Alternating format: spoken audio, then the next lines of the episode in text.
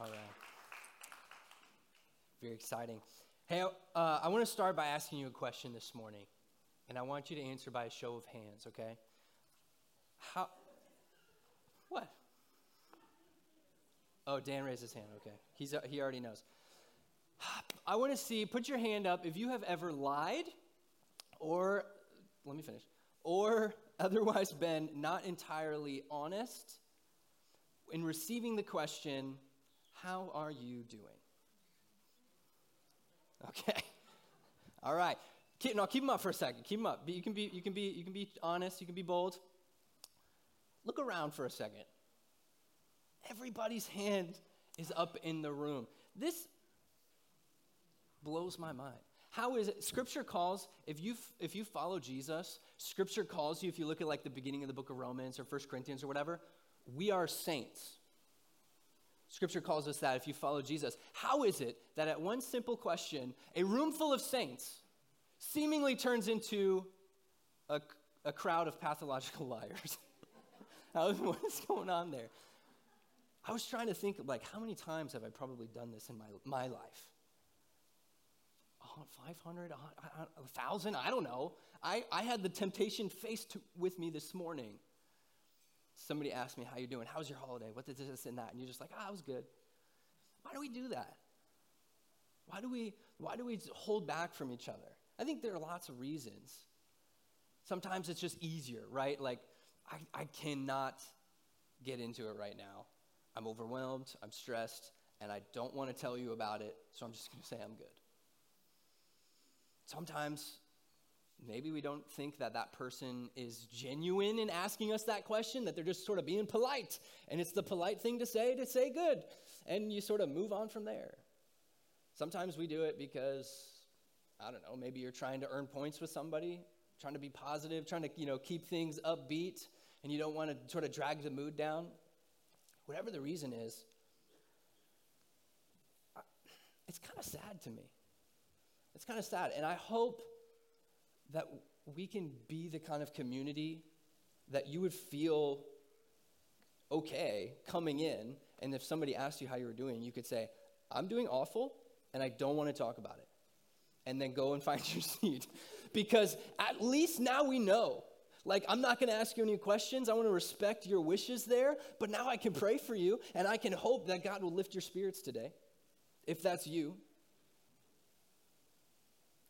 But I think what's even more sad is that we do the same thing with God. We do the same thing in our prayer lives. We hold back from God because we're not sure if He really wants to hear what's actually going on, or we're not sure if, if, if you know, being negative will sort of make us lose points or lose our standing with God. So we just try and be positive, or, or we just, you know, sometimes it's easier to just sort of say a prayer that you know and not really get into what's really going on. And that's what we're going to talk about today. We're going to talk about prayer. And as we get into scripture, before we do that, I want to do two things. First is to tell you what we believe about prayer here at Mount Hope. Eh, we sort of boiled it down to a sentence, and for me, it's very helpful to sort of commit it to memory, and maybe that will be helpful to you. I want to tell you what we believe, and then I want to tell you where we're at with regards to prayer as a community. So, this is what we believe. At Mount Hope, we believe that prayer is powerful. So, we make it our first priority and not our last resort. I'm going to read that again. I want you to say it with me, okay? Say it with me. Prayer is powerful. So, we make it our first priority and not our last resort. I'm tempted to read it again with you and, and read it like we're not I don't know, a group of zombies or something. That's like so like the lowest energy. That's okay. I'll bring, I'll, we'll, we'll, we'll build it up. We'll build it up. This is what we believe. And when we say something like that, that if you belong to this church, if you call Mount Hope home, this is a, a value that we have about prayer. When we say stuff like that, it should cause us to turn the lens inward for a second and reflect on our own lives and say, man, we believe that it's right and good for us to have prayer as our first priority. How far up the priority list is it in my own life? Where am I at when it comes to prayer? And if you're like me, when you do that with all, any number of things, what you're going to find is there's a gap. Sometimes it's, sometimes it's big, sometimes it's small between, man, I know this is the right way to live. I know this is what I should be doing, and here's where I'm actually at. There's a space in between. And that's where we get these New Year's resolutions like, I know I should be sleeping this amount and eating these foods, and so I'm gonna, I'm gonna have a healthier diet. I'm gonna sleep more. I'm gonna, you know, exercise more. It's, we're trying to close the gap. And we do that with our faith. We do that. We say, I wanna read the Bible more. Who wants to read the Bible more this year? There's a few people. Who wants to pray more this year? We see a gap in our lives. Speaking of reading the Bible, hopefully you got one of these when you came in. This is the community Bible reading plan. Hold this up in the air for a second. Hold this up in the air. 2024 Community Bible Reading Plan. Take a look at that for a second. I, I, look, we're not preaching about reading the Bible, but I got to tell you about this. For the last several years, Rosemary and I have been making these for the young adults at this church. This is a plan that has helped even me, I say even me. This has helped me and so many other people really fall in love with reading scripture and make a habit out of it very regularly. If you look at it, just, just so you can sort of see what's going on, Monday through Friday, each week, we read one chapter of the Bible. And we read a book, we start a book and we read to the end, and then we start a new book and we read to the end, Monday through Friday. That's what we do. We're going to read long books, short books, Old Testament, New Testament. It's just to get us into the Word of God and read it. And then on the weekends, that's the W. We can read a psalm. We read a psalm together, something to meditate on for that weekend. I believe that the Bible is best when it's read alongside other people. I can't tell you how many times my faith has been enriched. My, my understanding of God's word has expanded by talking about it with other people and seeing their perspective is a way that I totally didn't even see before. And so I highly, highly encourage you to participate in this. If you want to read more of God's word, if you want to spend more time reading the Bible, this is a perfect way to do it. And if it feels daunting to like catch up, the first two weeks are already behind us, which is kind of crazy. Start tomorrow, 15, Luke 11. Start there. And, and as we go, we can have conversations. We can have times where we can say, hey, man, did you read that part in Luke? God totally said this to me. What are, what are your thoughts? And we can grow in our love of Scripture together. But I digress. We're not talking about that. We're talking about prayer. So we have this gap. And if you remember in October, we took a, a church health survey. Put your hand up if you participated in that survey. The, the ministry that puts that together, we, we've been meeting with them to sort of see how we handle these results and what, what they can tell us. They were very impressed with our level of participation. So everybody gets a little boop, boop, pat on the back. Uh, thank you for doing that, and thank you for being honest. I have the results of three questions that I want to share with you to see sort of a little snapshot. The, the survey was like a long, hard look in the mirror. Where are we at? Where are we at with all of these values, things that we feel like are important? How big is the gap? Is it small? Is it big? Let's, let's see. So here are the three questions. Uh, there were more about prayer, but these are the three that I want to show you. The first one was about how well we do at praying and in sort of eager anticipation that God's going to do something.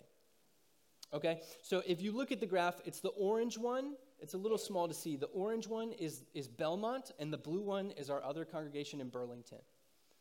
And so, what you can see there is that about 80%, actually, exactly 80% of us here in Belmont feel like we're doing pretty good at this. That when we pray, we, we expect God to do something. We expect to be heard and for God's Spirit to move and answer that prayer. So, that's good. That's something to celebrate. We're excited about that. Second question is about what we feel like we could use the most help with. And answer C, particularly, was about cultivating a regular prayer life. 16% of us here said that's the thing we could use the most help with. And I guarantee you, as people were filling out that survey, maybe you even remember this, being split. Like, ah, oh, man, I, I know I need help with both of these. And somebody just went with the other one. And I guarantee you that there are way more people in here that say, even if it's not the thing I need the most help with, I definitely know that I could grow in my regular prayer life uh, with God. And so now we start to see okay, there's some space, there's, some, there's a gap w- where we can grow. And here's the last question I want to show you this is about how prepared and equipped we feel when it comes to engaging in the different kinds of prayer. Maybe you're hearing for the first time that there are different kinds of prayer. And these were interesting results. I did the math up, and about half of us feel comfortable and equipped to pray in all of these different ways praise, confession, thanksgiving, listening, and petitioning prayer. And there's another half of us that feel like, man, we could really use some help with this. We could really use some teaching and instruction and, and tools so that we can start to close the gap and feel more comfortable engaging in all of these different aspects of prayer. And so that's what we're going to spend the rest of our time together focused on this morning. I'm going to pray, and then we're going to get into the scripture. Will you bow your head with me? Uh, hey, Jesus. Hey, God, thank you. Thank you for this opportunity to come together under your presence. God, we recognize that there is a gap in our lives. We want to make prayer our first priority. And we want to be equipped and comfortable in, in engaging in prayer in all of its various forms.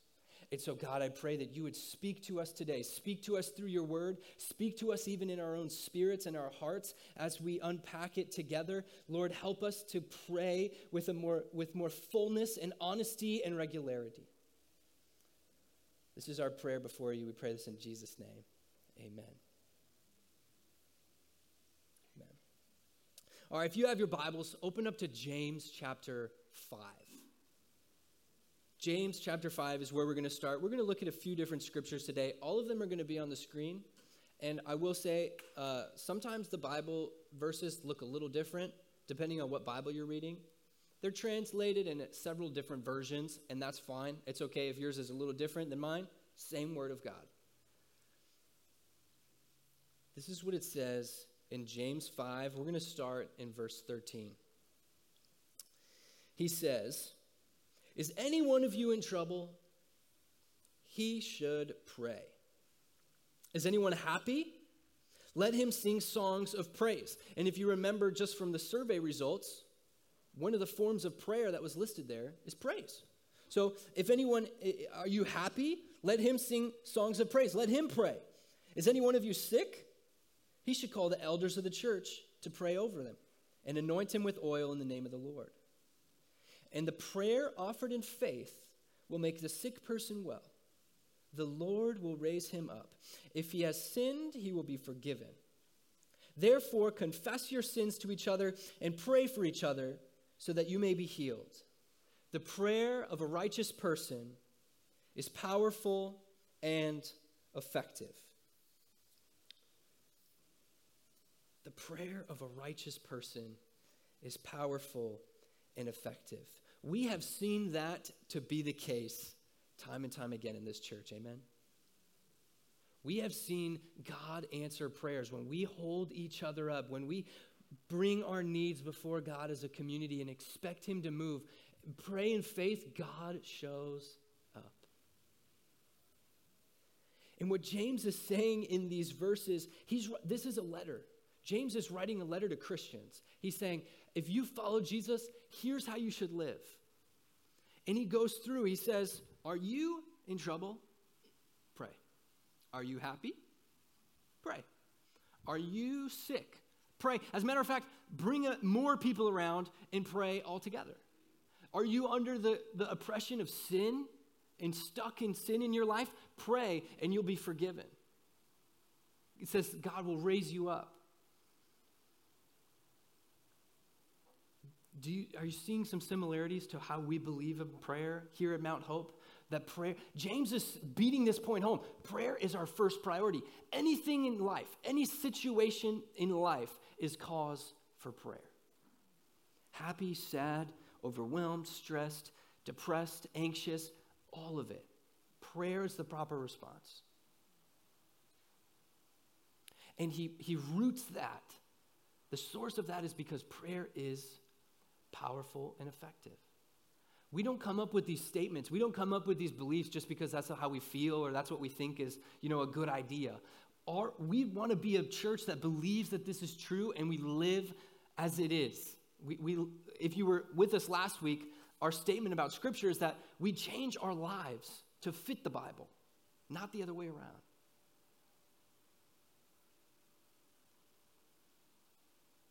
But I think this passage raises two questions, and that's what I want to spend the bulk of our time answering. James says the prayer of a righteous person is powerful and effective. That causes me, at least, to ask the question what does it mean to be a righteous person? Are there certain people who are unrighteous and their prayers are not powerful and effective? Is there some like spectrum of righteousness that you know the cool, like the holier we get, the more right, the more powerful our prayers are? How does that work? We're gonna we're gonna answer that question. And the second question is, what do I do? Like how, when when I come to that moment of like, okay, I'm gonna pray. What happens next? What do I do? What do I say? We're gonna get we're gonna figure that out as well. So, the first question what does it mean to be a righteous person? You can think about righteousness. The way I like to think about it is right relationship. A righteous person is in a right relationship with God and with people. It's like, what's your standing? Are you, are you sort of in the good graces or are you maybe on the outs? What's your standing with God? If you're righteous, you're in the right standing. And if, if we had time, I would love to go through the whole book of Romans. Paul in the book of Romans lays this argument out so beautiful. It's like a big, like, maybe it's just me because I'm like a theology nerd, but like this big painting, this huge canvas of righteousness and God's plan in the world. We don't have time to do that. So I'm going to read you a little snippet of what he says in Romans, and we'll try and fill in the gaps, okay? This is what it says in Romans chapter 3.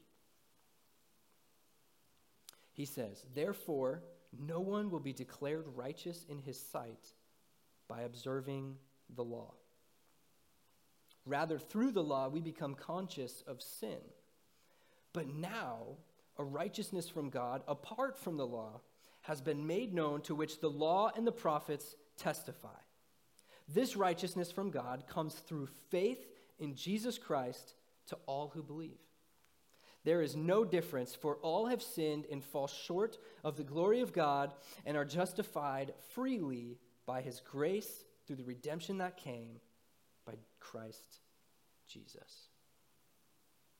What Paul is saying here is that there was a point in time where every human in creation was righteous. They were in a right standing with God. There were two of them. Their names were Adam and Eve. And they lived in this place where they just had this great relationship with God. It was intimate, it was close. And God had one rule. And they existed in this place of righteousness until Adam and Eve broke that one rule. We call that, does anybody know what we call that in the, in the Bible? When they break the rule and, and what happens? Sin enters the world. We call it the, the fall. Paul uses the same word here in Romans. He says, All have shin- sinned and fall short of the glory of God. What happened is now sin is in the world. People who came from Adam and Eve, which is all of us, exist in a world with sin in it where there's no way to earn your righteousness with God. In the garden, righteousness was earned by keeping God's laws. That's how it worked. Now, it doesn't work that way. The best person on earth falls woefully short of that standard, falls well below what God needs from us for righteousness. So, if any of us are going to be declared righteous and have our prayers be powerful and effective, it needs to come from outside of us. It needs to come from somewhere else. And Paul says there's good news. It came through Jesus. And it comes through faith in Jesus. He says in, the, in these verses that there is no difference. This is an important phrase because he's talking to a people, a church of mixed people, with Jewish people and non Jewish people. We call them Gentiles. And the Jewish people feel like they have an advantage. They have like a leg up because they've been with God for like this whole time. And Paul says there is no difference. It doesn't matter where you came from, it doesn't matter what you've done in your life, it doesn't matter how holy you live, or any of that does not matter. All of us have sinned and fallen short. All of us are justified freely. We all have equal access to this righteousness that comes from outside of us. And Paul says it comes through faith in Jesus Christ. When he says faith in Jesus Christ, when you put your faith in Jesus, I think that means three things. It's not just like a, an intellectual assent that says, Yes, I believe that Jesus was God and he died on the cross to forgive my sins. Now I'm righteous. It's not just a mental thing. The first thing is a recognition on, on sort of a, a very fundamental level that we are sinners and that there is no amount of work or effort that we can put in that would elevate us to a level of righteousness. We need a Savior, we need help. That's number one of putting your faith in Jesus. Once you get there, you, you take another step forward and you say that when Jesus came, that was the Son of God. That was God coming to the earth in flesh, and He took a cross as a sacrifice for us. That Jesus died to save us. We needed a Savior, and Jesus was that Savior. That's step two. And the third step, and this is a step that sometimes we skip, and it's very important not to skip. Because He did that, it says, Scripture says that you were bought with a price. Jesus' blood that flowed out of his body on the cross was the price that purchased you from sin into life, was the price that purchased you out of death and God's wrath into the place of righteousness. That means that we do not own our lives. If you put your faith in Jesus Christ, you are surrendered to him. You say, My life belongs to you. You bought it there. That's what it means to put your faith in Jesus Christ. And when you do that, your prayers are powerful and effective. That's what it means to be righteous. And over time, as we receive the Holy Spirit, we grow. The Holy Spirit sort of sanctifies us. But it doesn't make us more righteous. We are righteous at that moment, and our prayers are powerful and effective. But the question that comes to my mind is what does that relationship look like? We're in, now we're I put my faith in Jesus. Now I'm righteous. What does that mean? Like how do we how do we engage with each other? How do we relate? To me it boils down to this one statement. I think we just had it up on the screen. Jesus took our place on the cross so that we could take his place in the family. Will you say that with me? Jesus took our place on the cross so we could take his place in the family. Righteousness looks like the relationship that Jesus had with the Father. And in Romans 8, I'm telling you, Romans, this book is pure gold. In Romans 8, Paul says, the spirit that we got, the spirit that Jesus gives to us when we place our faith in him, it does two things. It gives us adoption into God's family, like it's official, the papers are signed, and it gives us a spirit by which we cry, Abba, Father. You know what the word Abba means? Abba is the first word that every baby said in the first century and b- before that. You know, you think about like a little baby. We've got a lot of little babies in our church right now. Then they start to just kind of find their voice and they're babbling a little bit. Nah, ba, ba, la, ba, ba. Abba is the, is the word for dad, daddy, papa. Righteousness means that we get that place in the family. We believe that God is the creator over all things, He sits enthroned over all of the universe. Anyone who wants to see Him needs an appointment except for the sons and daughters. You can go right in. Dad, I need help. I'm just happy to see you. I just wanted a hug. It's the children who get that level of relationship, that personal closeness, and by whom we cry, Abba, Father. Some of you, that's a, that's a, a big shift to make in your prayers. We're very used to being very reverent towards God. And there's, there's a sense in which reverence and awe is good because God is awesome and holy. But He invites us like little kids come, tell me what's really going on. Don't, you don't have to put fancy spin on it. You don't have to say special words. Just tell me what's in your heart. That's what we're invited to do. And so that brings us to our second question of once we're righteous, how do we pray? How do we do that? How do I access the power and effectiveness of prayer?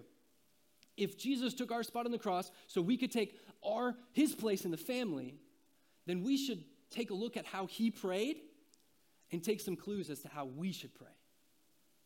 And I want to go to one prayer in particular in Matthew, towards the end of Jesus' life. This is in Matthew 26, if you want to turn there.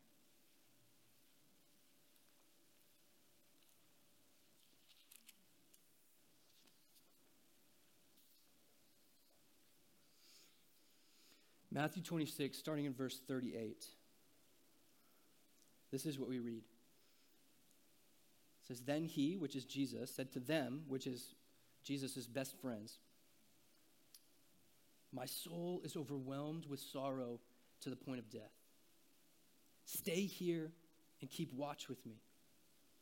And going a little farther, he fell with his face to the ground and said, My father, if it is possible, may this cup be taken from me, yet not as I will, but as you will. This is a very honest prayer. No, no facade, no like, no room for special religious talk. When, when someone asked Jesus in that moment, How are you doing? He did not say good.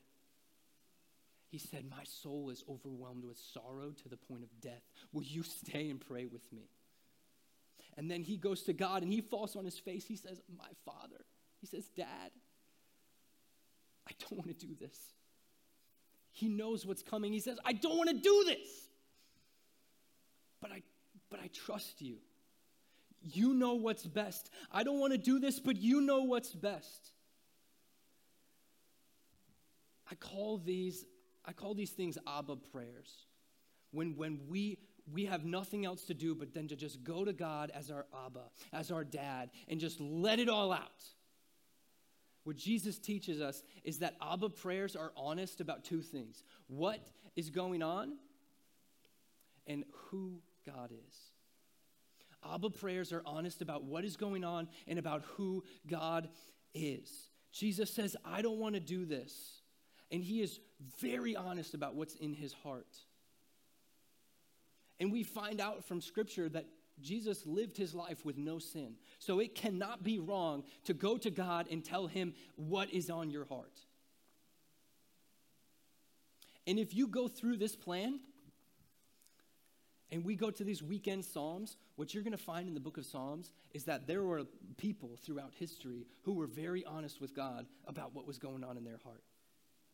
Okay, you could go to Psalm 44, where the, the, the person who's praying this prayer accuses God of being asleep at the job. He's saying, Wake up. Like, when are you going to figure out that all this is going on? I need you. How long are you going to forget me? In Psalm 88, this is the, the, probably the saddest chapter in the whole Bible. Psalm 88, the writer just, all he can do is say, Darkness is my closest friend. I have no hope, God. If you were to go to Psalm 60, uh, 68, you would see a very different emotion. This writer in that psalm is, is angry. And he says, God, I want you to crush the skulls of my enemies. Just letting it out. And it doesn't mean that those impulses are right. Like, it doesn't mean, like, the point of the Psalms is not to say that God does crush the eh, skulls of our enemies. The point of the Psalms is that you can be honest.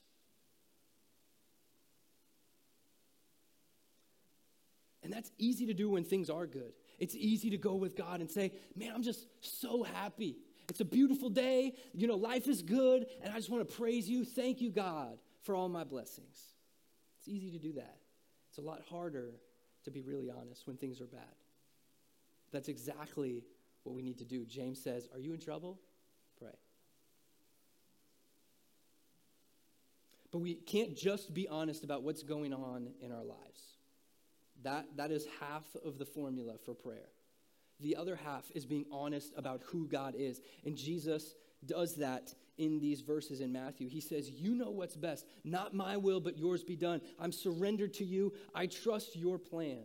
And sometimes, when even, even in the midst of all of the stuff going on in our lives, we need to just stop and say, You made me. You are in control, and I'm going to put my trust in you. We need, to, we need to be honest about who God is. There's an awesome quote that I actually, Rosemary and I actually read together this week from uh, Martin Luther about prayer. And I think this can be helpful for us when we think about being honest about who God is. This is what Martin Luther says. He says, The one who prays correctly never doubts that his prayer will be answered, even if the very thing for which one prays is not given. For we are to lay our need before God in prayer, but not prescribe to God a measure, manner, time, or place. We must leave that to God. For he may wish to give it to us in another, perhaps better way than we think best. For God will surely do what is right. What Luther is saying there is, is that we, our, our sort of, our part of the prayer is to bring the request and to, to, to trust. And God's part of the prayer is to answer in the way that He knows is best. Sometimes the, the way that He knows is best is not the thing that we're asking for. That doesn't mean we shouldn't ask for it, but it's, it's a trust to know that God will answer in the way that He knows is best. And that's what Jesus is doing in this prayer in the garden. And so when you think about praying an Abba prayer, this is what I want you to think of. I want you to use whatever words are natural to tell God honestly what is going on and how you feel. And I want you to use whatever words are natural to tell God who He is and put your trust in Him. And this is where Scripture is so helpful. It's hard to know who God is if you've not been spending time here. It's hard to know who God is if you're not in His Word. And so if you're if you're sort of racking your brain for who God is, I'm going to give you one verse that you can maybe hold on to. It's in Romans. This book just doesn't stop. In Romans 8, 28, Paul says this In all things, God works for the good of those who love him and who have been called according to his purpose. No matter how you feel, you can put your trust in a God that will work good things for you out of whatever situation is going on because you have put your faith in him. And if you, like, remember, this is, these are prayers of righteous people. I want to say this again if you've made that process, if you've gone through that step one of knowing you're a sinner, step two of recognizing Jesus as your Savior, and step three of surrendering your life to Him, now you're in a place of righteousness. You've already made the step of trusting God with your eternal destiny. You can trust Him with the prayers of this earthly life. You can trust Him with the concerns and worries and feelings that are going on right now. You've already made the bigger step of faith. So even when you're concerned and you're saying, God, I don't know if you're going to come through, but I've trusted you with my eternity, so I'm going to trust you with this. I'm going to invite the worship team to come back up. And we're going to close with a little, uh, just an exercise, an opportunity for all of us to pray an Abba prayer. And maybe this will be a helpful tool for you this year to grow in cultivating a regular prayer life, to close the gap so that prayer can run up your list of priorities. If you got an index card when you came in, I want you to pull that out. And if you didn't get one, you can just put your hand up. We'll make sure we get one to you really quick. Pull that out, grab a pen. We're going to write down an Abba prayer together.